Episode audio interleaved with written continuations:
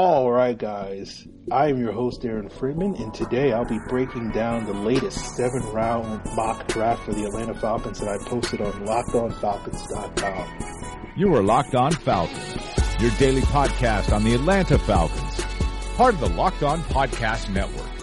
Your team every day.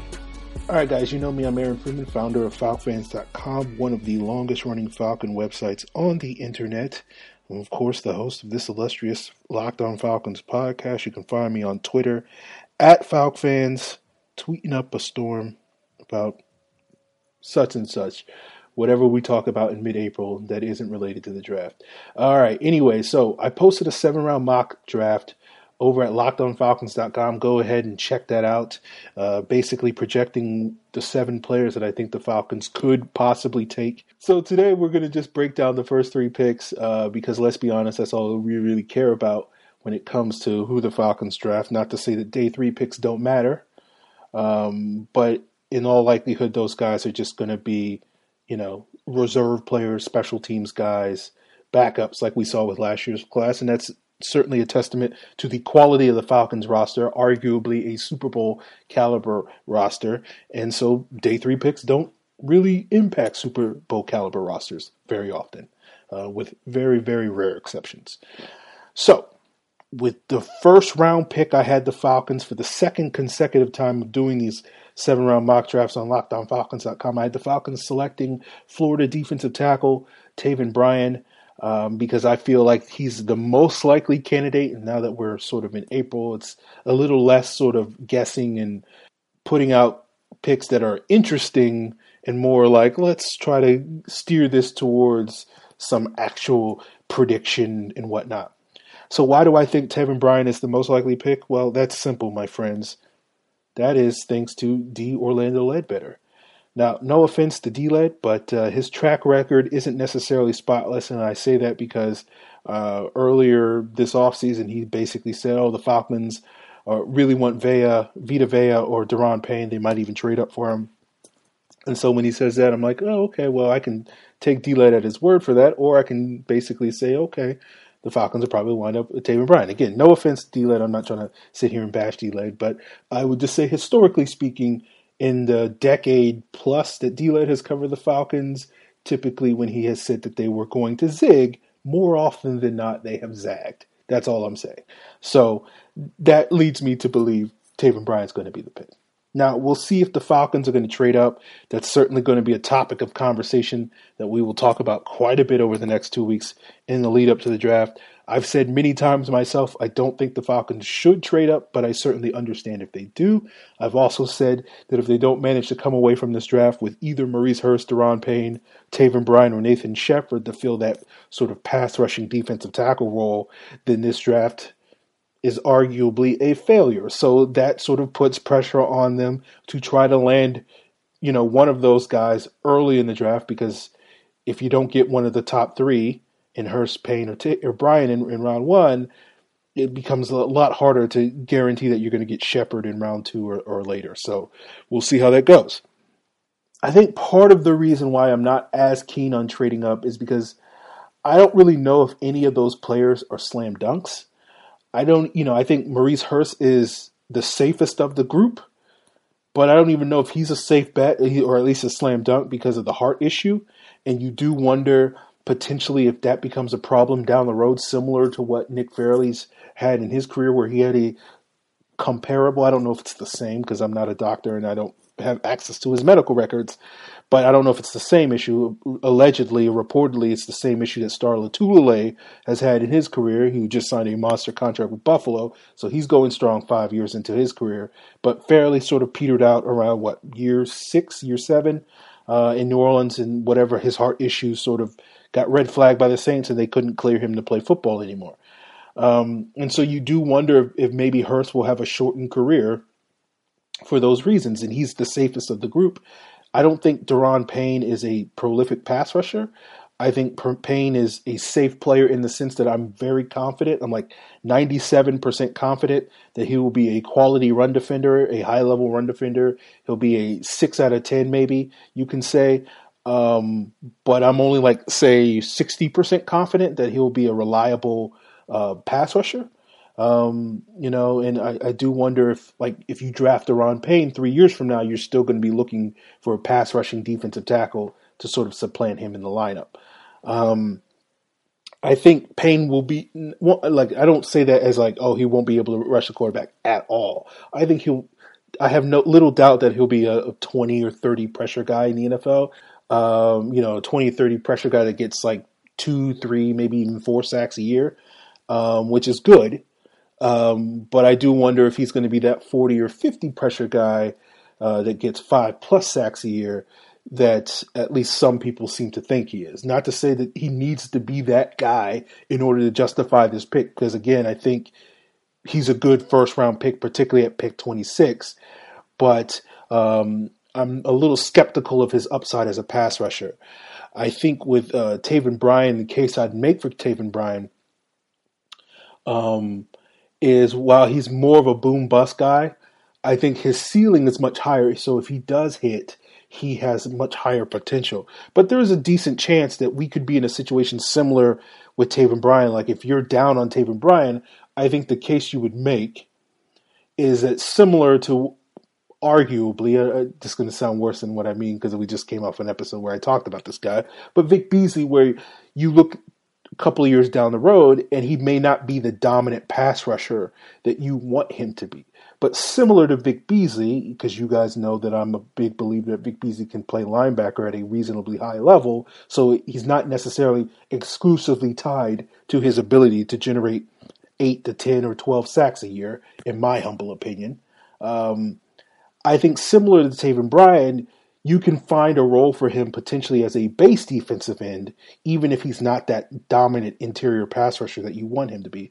And so he can sort of be our version of Michael Bennett. Not saying that he'll be as good as Michael Bennett. I think he has the potential to be as good, but um, he can be a guy that even if he's not a dominant interior pass rusher, he still should be able to carve out a role as a base defensive end if he's not carving out a role as a base defensive tackle. I think that flexibility and that versatility is an asset with with Bryan, so that even if he doesn't necessarily live up to the expectations that he would have being a, the Falcons' first round pick, you're going to be able to find a role for him. It just may not be to the level that you want to be. Now, obviously, I know me saying that doesn't necessarily sell it, but sometimes, you know, you have to look at the, you know, one of the issues I constantly have with people when it comes to the draft is I think people overly focus way too much on the player's ceiling and I think this is part of the re- issues with Beasley and sort of the overly high expectations because everybody got enamored with the ceiling and, and people talking about him being Von Miller or Khalil Mack's sort of potential rather than really looking at his floor and saying, okay, well, maybe he's just Bruce Irvin. And this goes back to something I said on a previous podcast with Dave Choate when I said, you know, I don't know if Dan Quinn and his staff has truly developed players. That's kind of what I'm talking about, where I don't know if you can say there are some exceptions. Certainly, there are some examples of guys hitting their ceiling like a Grady Jarrett, but I don't know if you can necessarily say that everybody has hit their ceiling, and it's more that guys consistently reach their floor. And I think that's the aspect of evaluation that I think is missed. And so I think when whether it's Payne, whether it's Hurst, whether it's Shepherd, whoever it is, Bryan, we do need to talk more about what these guys' floors are going to be because more often than not, that's all players wind up being in the NFL as opposed to the the, the Julio Joneses or the Desmond Trufants or the Matt Ryans that hit their ceiling. Again, there's only a handful of guys typically per roster that truly hit their ceilings uh, in terms of their upside and potential. Devonta Freeman would be another example of that. Um, so yeah, I, I, think with with Bryan, he would be a good pick in the first round. Um, I don't have much else to say about Taven Bryan. If he winds up being the pick, we will talk about him more extensively. There is a strong probability that we will talk quite a bit about Taven Bryan later this week. So I, I don't want to give too many takes out now, but uh, we'll we'll dive deeper into Taven Bryan later this week potentially. Um, before we move on to the second round pick, I do want to remind you guys that if we're talking about the NFL draft and mock drafts, then of course you guys got to check out Locked On NFL Draft podcast hosts Jon Ledyard and Trevor Sikkema are, are doing good work over there. So definitely subscribe to whatever podcast platform you can find it on. Locked On Podcast Network is on all the all the platforms. Basically, your team every day. So in round two, I had the Falcons taking a wide receiver uh, from the University of Washington in Dante Pettis in my LockedOnFalcons.com mock draft that was posted this past Monday. And the reason I put, picked Dante Pettis is A, because he's a wide receiver, and I think the Falcons are going to take a wide receiver early. I'll touch upon that a little bit later. But also because he has a connection to Steve Sarkisian, because Steve Sarkisian, I wouldn't necessarily say was responsible for recruiting him, because again, I don't know the details of who was recruiting who. But in Sark's last months in Washington as the head coach there, that was during the prime time that Pettis was being recruited, and he eventually committed after Sark left to go to USC. Um, but I'm sure that he's very familiar with him, and you got to like the fact that um, Pettis does fit the offense. I'll get to that in a second. But one of the big reasons why I think the Falcons will be attracted to Pettis is because of his ability as a return specialist. He returned nine punts for touchdowns during the course of his career at the University of Washington. And Dan Quinn certainly has a fetish for overpaying, overvaluing return specialists since he's been here in Atlanta. They did this with Weems when they paid him, you know, probably a little bit more than – uh, what was it, like a two year deal that averaged like a million, a million and a half a year.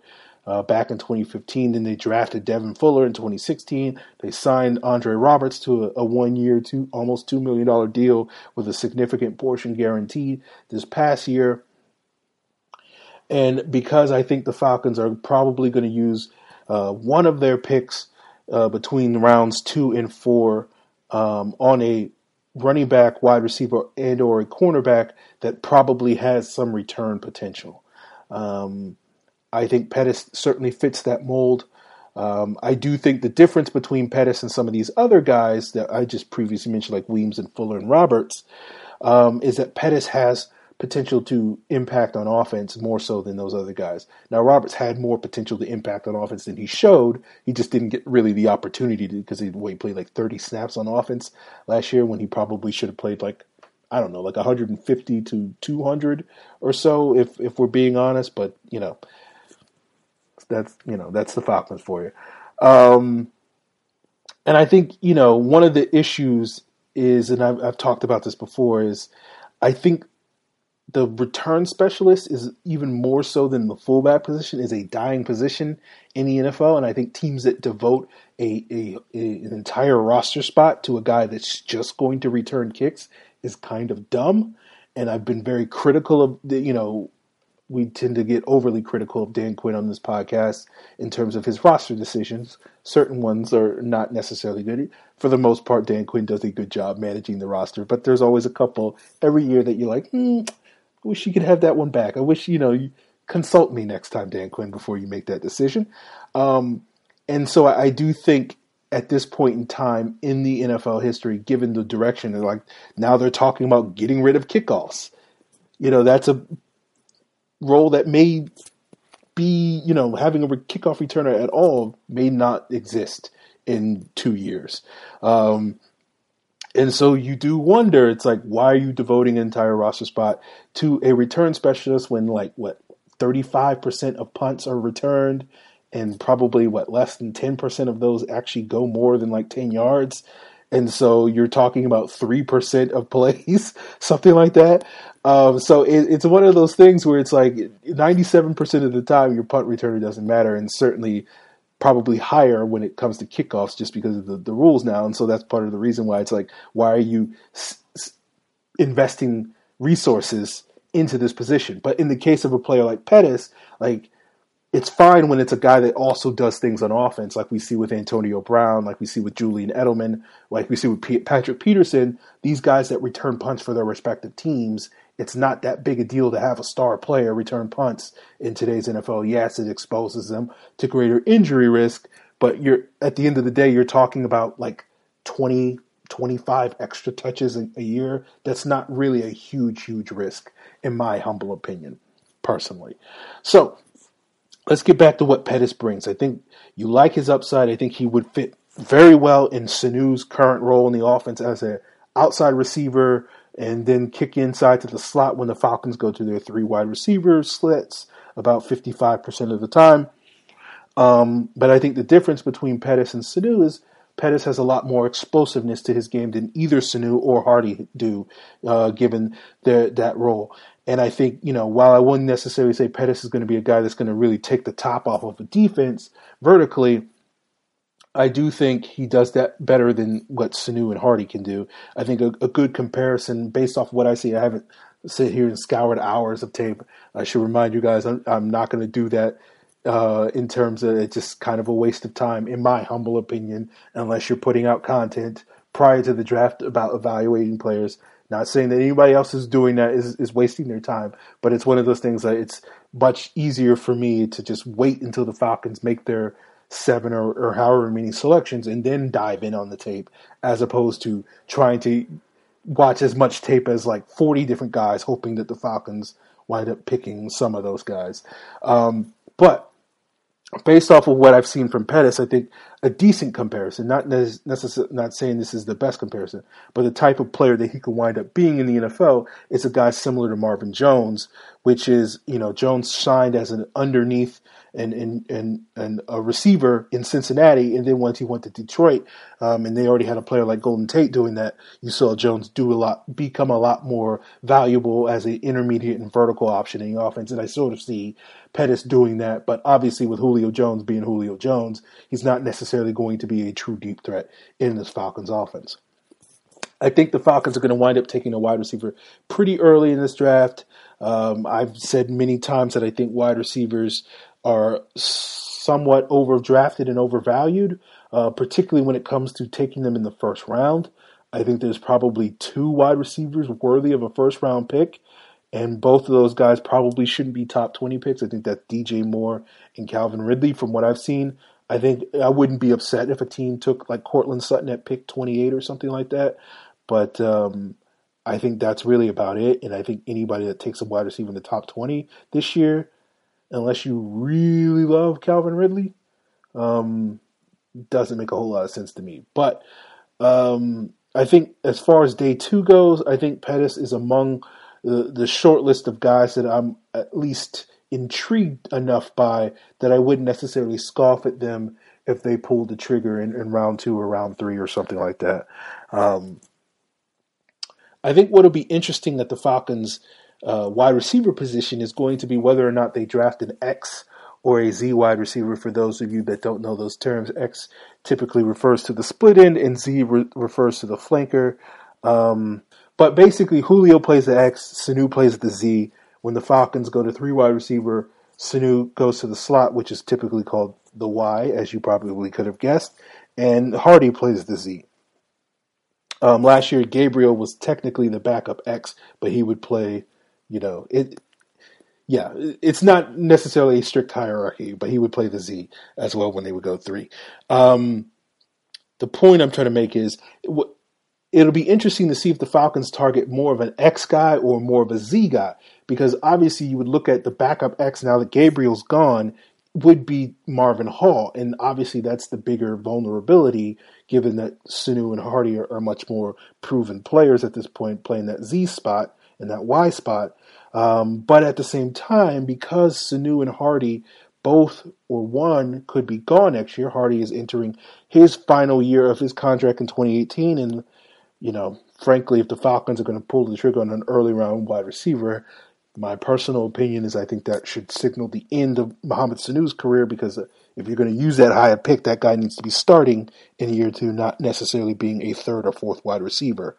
Um, given how little the Falcons use three wide receiver sets. We're not the the Rams or anything like that or the Giants.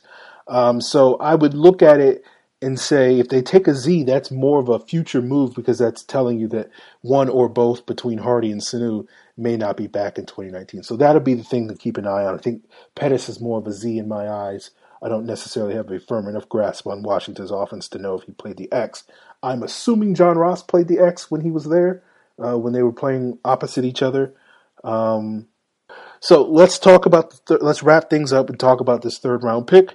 But I want to remind you guys to check out uh, the new part of the Locked On Podcast Network, which is uh, Major League Baseball. You can check out a whole host of MLB podcasts on the Locked On Podcast Network, your MLB team every day. So, with the third round pick, and this will be the last pick that we discuss on this episode of the podcast, uh, I t- had the Falcons taking PJ Hall, the defensive tackle from Sam Houston State. As I said a number of times, I do believe that the Falcons must use two of their first four picks on D tackles because I think, regardless of who they get in round one, they're going to need to have to fill two spots on this roster because they lost Dontari Poe, they lost Adrian Clayborn, who was going to be the primary pass rusher this year at that D tackle spot. Poe was going to be the primary base guy. Ahtyba Rubin played a, a, significant base role, and then of course you have Courtney Upshaw that was sort of whatever Courtney Upshaw was. He played base, I guess, but he also, you know, filled in as D tackle. And so you have four holes at that spot. You got to fill two of them. And the value, in my opinion, as I explained on the recent, I think Q and A episode, I think it was, um, where I think the value in this draft is really in the first four, maybe five rounds. And so the Falcons don't have a fifth round pick, so that means they got to kind of pull the trigger. I think, you know, sort of how I view it is if the Falcons wind up landing Maurice Hurst or Taven Bryan in round one. I think they need to come back in round three or four and get that sort of one technique nose tackle. If they land that nose tackle early in the draft with Vita Vea or Daron Payne, who's more of a run plugger, I know Payne's probably going to wind up playing the three. But I do think you need to try to try to get a guy, a quicker guy like a Nathan Shepherd in round two to try to balance that out. In the case of PJ Hall, he's very intriguing as you guys may know if you've been on the Twitters, because his pro day numbers were amazing. Uh, just to throw out some numbers using mock draftables percentile scores. 36 bench reps at his pro day would have been the 94th percentile for defensive tackles, uh, interior defensive linemen, I should say, specify. 4.7140 he was clocked out um, at 308 pounds, would have been 99th percentile. Um, even if you took his slower time, which was 483, that's still 96 percentile. Um, you know, running at that speed at 308 pounds is ridiculous. I think only like two guys ran faster than a 485, uh, according to Mock Draftables database since 99 at over 300 pounds. Tank Johnson was one, and I can't remember the other guy. Um, his 38 inch vertical in PJ Hall's is the best ever according to mock draftables. The highest for interior defensive lineman was 37 inches on the vertical, so that's 100 percentile, 99.9999 percentile. And his 9-8 broad jump would have been 95th percentile. So clearly, PJ Hall is a dominant athlete. I'm, I'm looking forward to what his SPARQ score is going to be on Three Sigma Athlete when he's is updated by the time we get to the draft uh, in two weeks. I'm assuming he'll be like a 99th percentile SPARQ athlete, uh, given his position. So he is certainly an intriguing prospect that I think the Falcons, if they're going to try to draft him, are going to have to pull the trigger on him in round three as opposed to round four because I don't necessarily think he's going to last to pick 126, given his athleticism, his upside, and the fact that he had a reasonably good showing in the East West Shrine game. I went back and watched that East West Shrine game. Um, and I thought he was very impressive in the game. I don't necessarily know how impressive he was in the practices. Um, I watched a little bit of him at Sam Houston State, didn't watch a ton. He didn't necessarily pop to the level of dominance that you would expect from a, a, guy with that athleticism playing in the FCS level, but he certainly was very productive throughout his career at Sam Houston State. I think he was a four time All American, FCS All American, finished his career with something like 86 tackles for loss and 42 sacks, which is ridiculous. Um, so it, it's one of those things where the talent is definitely there, the production is definitely there, the athleticism. So he's he's checking all the boxes, and the only issue he has is maybe he's not the most dominant pass rusher. But I think in a lot of ways he reminds me a lot of what Dontari Poe was for the Falcons last year, and I think that's really sort of his upside as a pass rusher. Not to mention his ability to be a dominant run defender with his disruptive capabilities in that way, and so part of the reason why I like this draft for the Falcons, if I can get into my own head canon right here, is that if you if you put this draft together, you have PJ Hall playing that nose tackle spot in the base defense. You have Jarrett playing beside him with that three tech in the base defense. You can have Taven Bryan kicking over to the strong side defensive end uh, for Derrick Shelby in 2019. This is all really 2019, not necessarily 2018 stuff. Talking about where these guys are going to be in 2019 in their development, not necessarily this year. Um, and then you can have Takk playing that Leo spot, and all of a sudden you don't really have to sub out guys on, on for passing situations. You can go hunt the quarterback, stop the run with the same four guys given the situation because all those guys should be effective two way player for you. And then this is part of the reason why I'm like, hey, let's put Vic Beasley at Sam linebacker.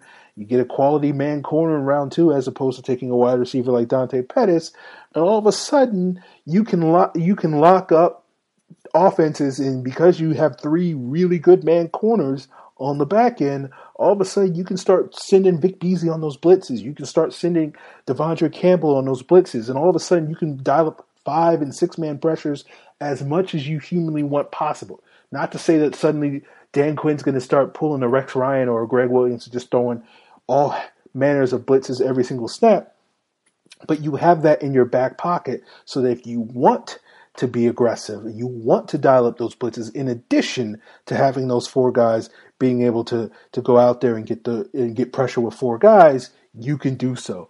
And so this is part of my philosophy if you want to talk about building that Eagles pass rush, get those D tackles. Then you can sort of if you want, you can pull Hull off the field, kick Bryan inside, bring Vic Beasley down to rush the quarterback, and all of a sudden you can do a lot more things with sort of what your pass rush is going to be. And so I think, you know, the problem that the Falcons have right now is because they have this sort of strict dichotomy between their base and nickel pass rushes. It allows defenses, offenses, I'm sorry, to kind of dictate the personnel that the Falcons use. And fortunately, thanks to a testament to the quality of our coaching and the quality of our players, which is again one of the reasons why don't sleep on Brooks Reed and Derrick Shelby, is that hasn't been a vulnerability that has been truly, truly exposed in the last two years. So I'm not overly concerned about it because I've sort of laid awake at night worrying about the team that's going to force us to play nickel and then pound the ball down our throat, or a team that's going to go two tight ends and then just throw it all day against us because we won't be able to get pressure. That's been an issue occasionally, but not consistently. But I do like having to be able to dictate your own personnel as opposed to letting the offense do that to you. And so that's why I'm a fan of this potential mock draft, of course, because I want this to happen. It's not going to happen. So the Falcons never give us nice things, or at least me nice things. So um, if you want to check out who I had the Falcons taking on day three of the draft, by all means, go to lockedonfalcons.com and find that. Uh, we'll be back tomorrow with a guest to discuss the Falcons draft more in depth. In the meantime, if you want to get your feedback to me, you can do so on Twitter. Again, I'm at FalcFans. If it's podcast related, just indicate so in the tweet. If it is podcast related, just go ahead and send it over to Locked On Falcons. That's the show's Twitter handle. Of course, you can check out Facebook. Locked On Falcons is the Facebook page. Give us a like while you're there. If you prefer email, lockedonfalcons at mail.com is the email address. And of course, you can leave a comment on lockedonfalcons.com or falcfans.com where the podcast is posted daily. Um, if you have thoughts on this mock draft, go over to lockedonfalcons.com and, and post a comment there, and I will get your direct feedback there. So, guys, I appreciate you tuning in for another episode of lockedonfalcons.com. Uh, for another episode of Locked On Falcons podcast. I'm sorry, I'm a little loopy. Um, and we will be back tomorrow to talk more Falcons, and we'll be back later this week. We got a lot of good content coming up in, in the coming this week, and uh, you guys stay locked on until then. You are Locked On Falcons, your daily Atlanta Falcons podcast, part of the Locked On Podcast Network. Your team every day.